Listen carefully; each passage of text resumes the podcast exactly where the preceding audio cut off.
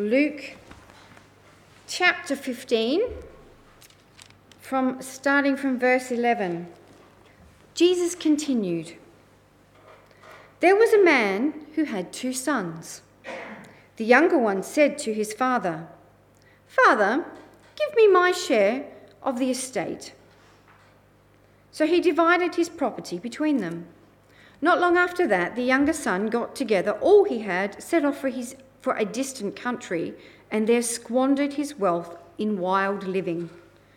After he had spent everything, there was a severe famine in that whole country, and he began to be in need. So he went and hired himself out to a citizen of that country, who sent him on his fields, sent him to his fields to feed pigs. He longed to fill his stomach with pods that the pigs were eating, but no one gave him anything. When he came to his senses, he said, How many of my father's hired men have food to spare? And here I am starving to death. I will set out and go back to my father and say to him, Father, I have sinned against heaven and against you. I am no longer worthy to be called your son. Make me like one of your hired men. So he got up and went to his father. But while he was still a long way off, his father saw him and was filled with compassion. He ran to his son, threw his arms around him, and kissed him. The son said to him, Father, I have sinned against heaven and against you. I am no longer worthy to be called your son. But the father said to his servants, Quick, put, bring the best robe and put it on him. Put a ring on his finger and sandals on his feet. Bring the fattened calf and kill it. Let's have a feast and celebrate. For this son of mine was dead and is alive again. He was lost and is found. So they began to celebrate. Meanwhile, the older son was in the field. When he came near the house, he heard music and dancing. He, heard, he called one of the servants and asked him what was going on. Your brother has come, he replied, and your father has killed the fattened calf because he has him back safe and sound. The older brother became angry and refused to go in. So his father went out and pleaded with him. But he answered his father, Look, all these years I've been slaving for you and never disobeyed your orders. Yet you never gave me even a young goat. So I could celebrate with my friends. But when this son of yours, who has squandered your property with prostitutes, comes home, you kill the fattened calf for him. My son, said the father, you, you are always with me, and everything I have is yours. Let's pray. Lord, we thank you for your word to us. It's a light for our path, it is food for our soul. May it be so for us this morning. Amen.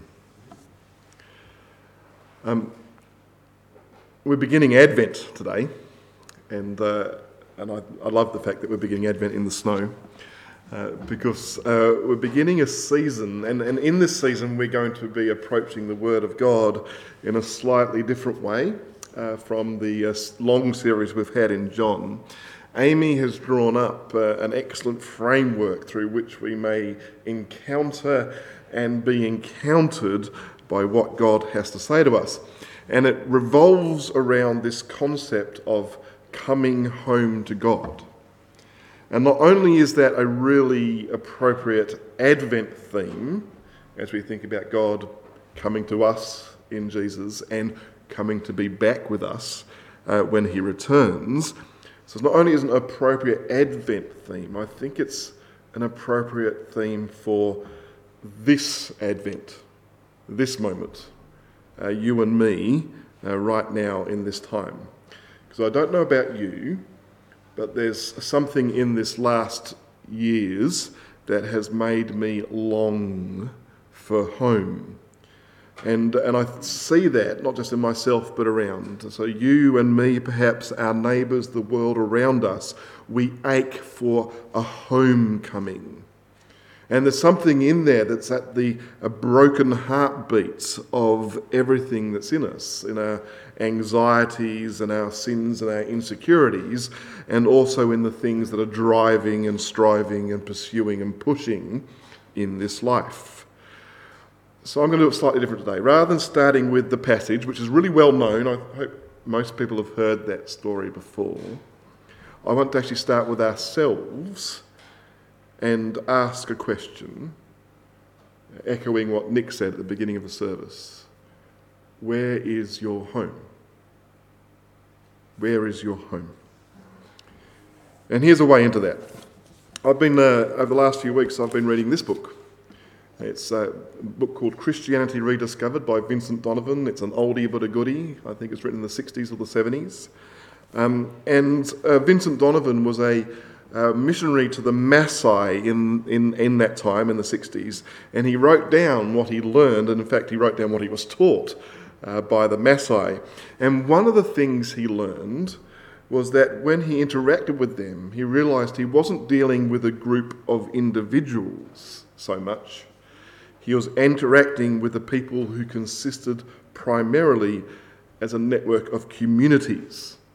The concept of community was at the heart of who these people saw, how these people saw themselves. And so he wondered, how do you define that sense of community? Family wasn't enough, that was too big a concept. A tribe was too big a group. Even clan was too big a group. And in the end, he concluded this a community is the group of people where if something happens to one of them, the whole group is affected and cares. And that turns into a point of self reflection. Who is your community?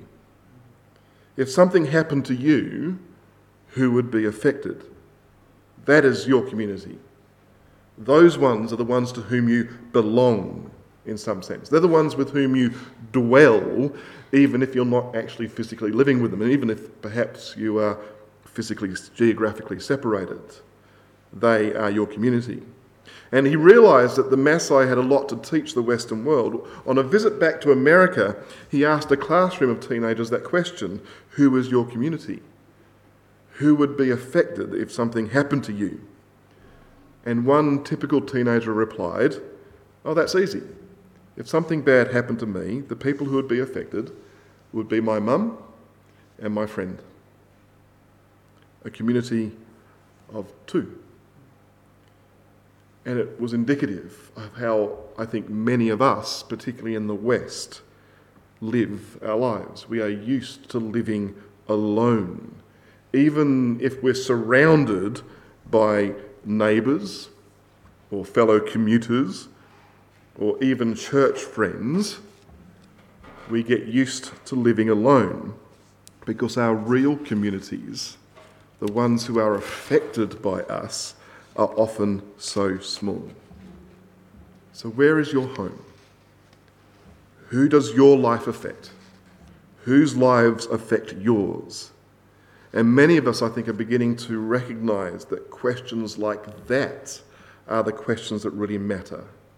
Beyond career path, beyond financial stability, beyond church growth in my world, life is more about dwelling and belonging. Who are you at home with? Where is your home? Here's another way in. Uh, one of the things that Jill and I have been learning in the last couple of years, and especially about, is about sharing our home. Um, it's a great gift from God that we have the privilege of living in a stupidly big vicarage, and we've been resolved to how do we share that blessing with others and, uh, and have our family share life with others by literally living with them. And, and we've found that as we've done that, a different sort of family has extended outwards. And there's something precious about it. And we've been exploring and thinking about it because we want to do this life sharing well and we want it to be healthy. And that's involved for us a lot of listening and conversation and consideration. And one of the things that we've had to learn is who can we be at home with, literally? And one of the things we've learned is that that necessarily involves a positive sense of vulnerability. Home is undermined when trust is undermined, when it's eroded through malice or even just negligence. For a home to be a home, you need to be able to drop your guard at least a little bit and simply be yourself. Now, there's always appropriate boundaries, even within typical homes, but they are boundaries of freedom in which I can be me and you can be you. And if there is any provocation at all, then it is rooted and steeped in a desire to do good and to be whole. But it rests on being able to drop your guard. Keep meeting together, the writer to the Hebrew church has said, and provoke one another to righteousness. He wants the people of God to be at home with one another. And you can see the flip side of that, the flip side, the opposite of dwelling with someone in this sense, is to be insulated from them. People who are friendly but not actually friends, who hold you at arm's length with walls and rules and faces to wear. You can even live in the same house and have that, and you're not really at home with them. And I think in this moment we are tired of that sort of insulation. We long for a home. We long to be able to be unguarded yet safe, provoked only to what is good. We long to be known, seen, and embraced, and the rest of life's machinations fade away in comparison to that. So, where is your home? And of course, it's at this point that the Word of God kicks in for us. Not too long ago, uh, we during our last series, we heard the words of Jesus declaring that He is the vine. It's the name we bear as a church, and at the heart of being the vine is what? There's a word. Non rhetorical question, let me know. I am the vine. You're the branches. We are the branches. Those who Abide, remain, dwell. Right? Similar word. And I used to think, abide in Christ, abide in me. What does that mean? Does that sounds really super spiritual? Let's all abide in Christ. Go on, everybody. Abide in Christ. Now, what is it? Is it some sort of super spiritual meditation? What, what does abiding mean? But I think Jesus, all he's simply saying is, be at home with me, is what he's saying. Be in community with me. Drop your walls with me. Stop holding me at arm's length. Be honest, be real, trust my heart, he is saying, and, and trust that any provocation I bring towards you is for good and not for harm. And the reality is, um, Jill and I have been doing this job now for close to 20 years. And over that time, I've had numerous conversations with many people who are wrestling with life in all its different ways from, from their own sense of guilt to the sin done to them to a lost sense of purpose or vision or grief or whatever it is. Each conversation is precious and no two are the same. But if there's anything that's common across us all, and, and I've noticed this in myself as well, it's this much of the negative parts of our life are simply grounded in the fact that at times we simply don't give a damn about God and we think that God doesn't give a damn about us. We are not dwelling with Him, we're holding at arm's length and we think that whatever we do doesn't affect Him. And whatever He does doesn't affect us. We are not at home with Him. And if we live out of that dynamic, and then the paths that run from that take us through cynicism and depression and anxiety and addictive comforts. And they land us in fear, where we lash out in anger and insecurity, and it leads to driving and striving. And why wouldn't it if we think we're on our own and that no one has our back? So let me ask the question again Where is our home as a church? And where is your home? in the midst of an increasingly volatile world where the safety nets are fraying and where injustices seem to be increasing and abounding, and our expectations for life are, if nothing else, a little unstable. Where is your home? To whom do you belong? Lord, you are my refuge, the psalmist says, my rock, my stronghold, my dwelling place. Can we see what he's grasping? Can we see and what he's looking at? The other week, Jill and I visited Soul Survivor Church in Watford. And uh, we were there for a midweek training day. And uh, if you know some of our story, we know that in our previous post, um, Soul Survivor was one of those places that Soul Survivor Watford, the church, not the festivals. Well, the festivals are good too, but we met the church. Um, it was a place where we would go to weep and to heal.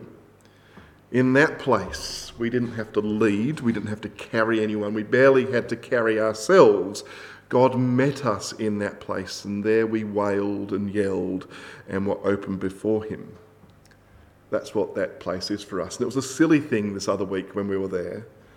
They're reopening banners, the, the branding they have out on the street simply has a banner that says, Welcome home. And it made me do that because it proclaimed in branding something that was deep. Welcome home to a place where you are known and embraced, and where what happens to you affects not just us, but the heart of God Himself. It's a divine message from God. Welcome home.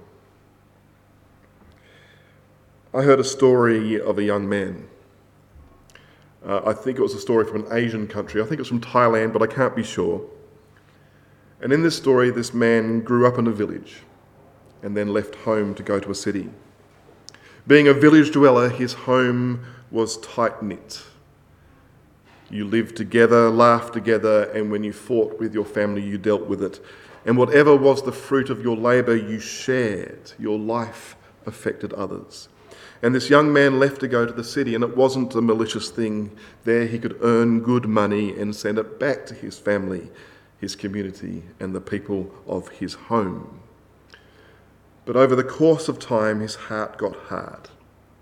He had to fight his own battles in the city, in the world of commerce and industry, and whatever spare money he did find got turned into booze and drugs so that he could keep himself on an emotional even keel. And his focus turned inwards, and he forgot his family, his village, and his home. His wealth increased, but so did his anxiety and his loneliness. He married and had children, but they were family in name only, and they left him and hurt him, and he hurt them. And when the market did what markets do, he lost everything, and there he was, a lonely, broken, self centered wreck. And his heart yearned for home. But had been a decade or more. He didn't even know who was alive and who was dead, but he had nothing left. And so he wrote a letter to an address he could barely recall. And it said this Father, there are no words to express who I am or what I have done, but I would like to see you, even if just once. I know I have hurt you, and I do not presume that you want to see me. I do not want to cause you hurt or shame or embarrassment. Next Saturday, I will be on the train that passes through our village. If I may see you, would you tie a ribbon on the branch of the tree near our house, and I will see it? If there is a ribbon, if there is no ribbon there, I will stay on the train. And he sent the letter. And he spent the last of his money on the train ticket and on that Saturday, as he drew near to the village, he couldn't look. And he turned to the stranger sitting next to him. Excuse me, sir, can you do something for me? I cannot bear to look. And from memory, he described his father's house and the tree that was near it. Sir, he says, can you tell me, is there a ribbon tied to that tree? And the stranger took pity on him and scanned out the window. My friend, he said, I cannot see one ribbon and I cannot even see the tree because it is covered in ribbons. And there is a man running alongside the train, and he has ribbons in his hands, and he is running alongside towards the platform.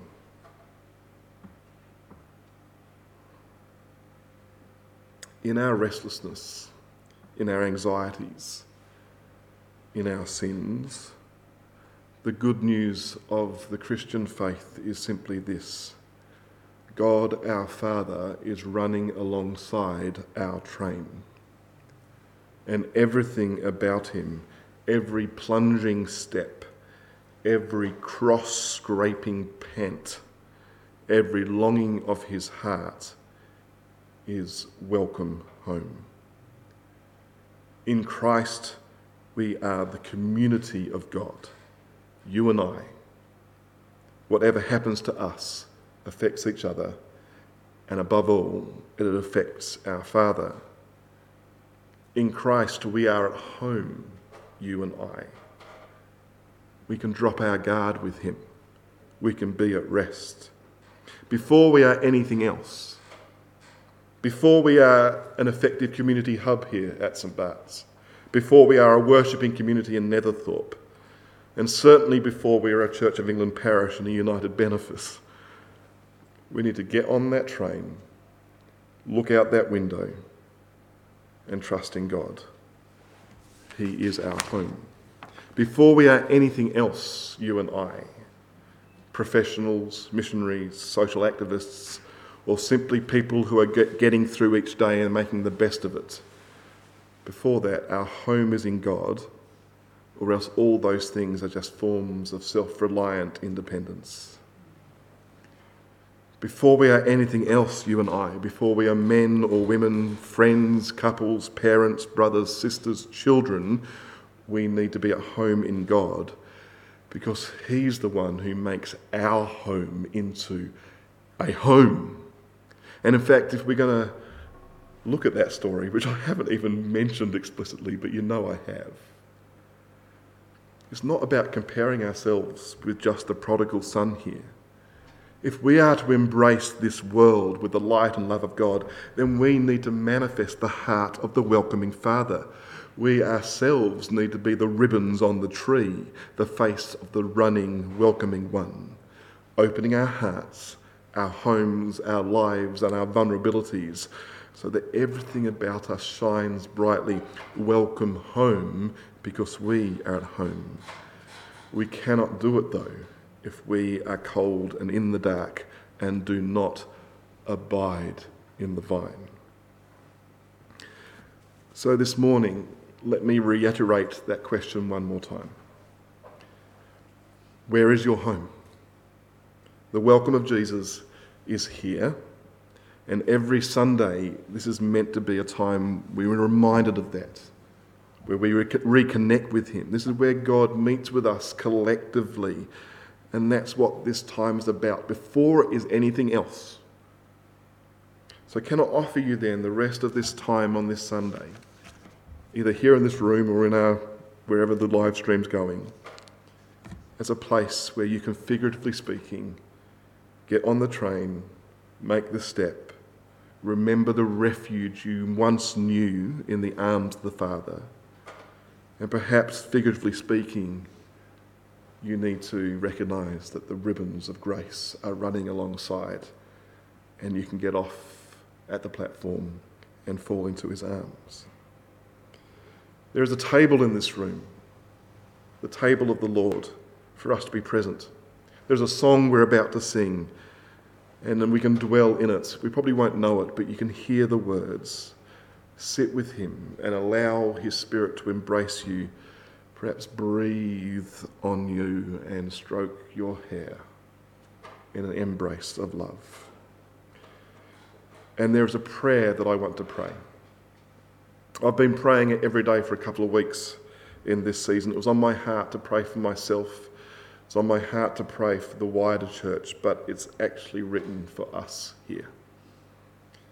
And so I wonder if you could join with me in this prayer as we pray together. Glory to you, O God. King of the universe. We give you thanks for your Son, Jesus Christ, our Lord and Saviour, whose name we bear and to whom we belong. You have led us to this time and place. We give you thanks for all that you have given us. Save us now from the weariness of our own self reliance. Fill us with your Spirit that we may know you better.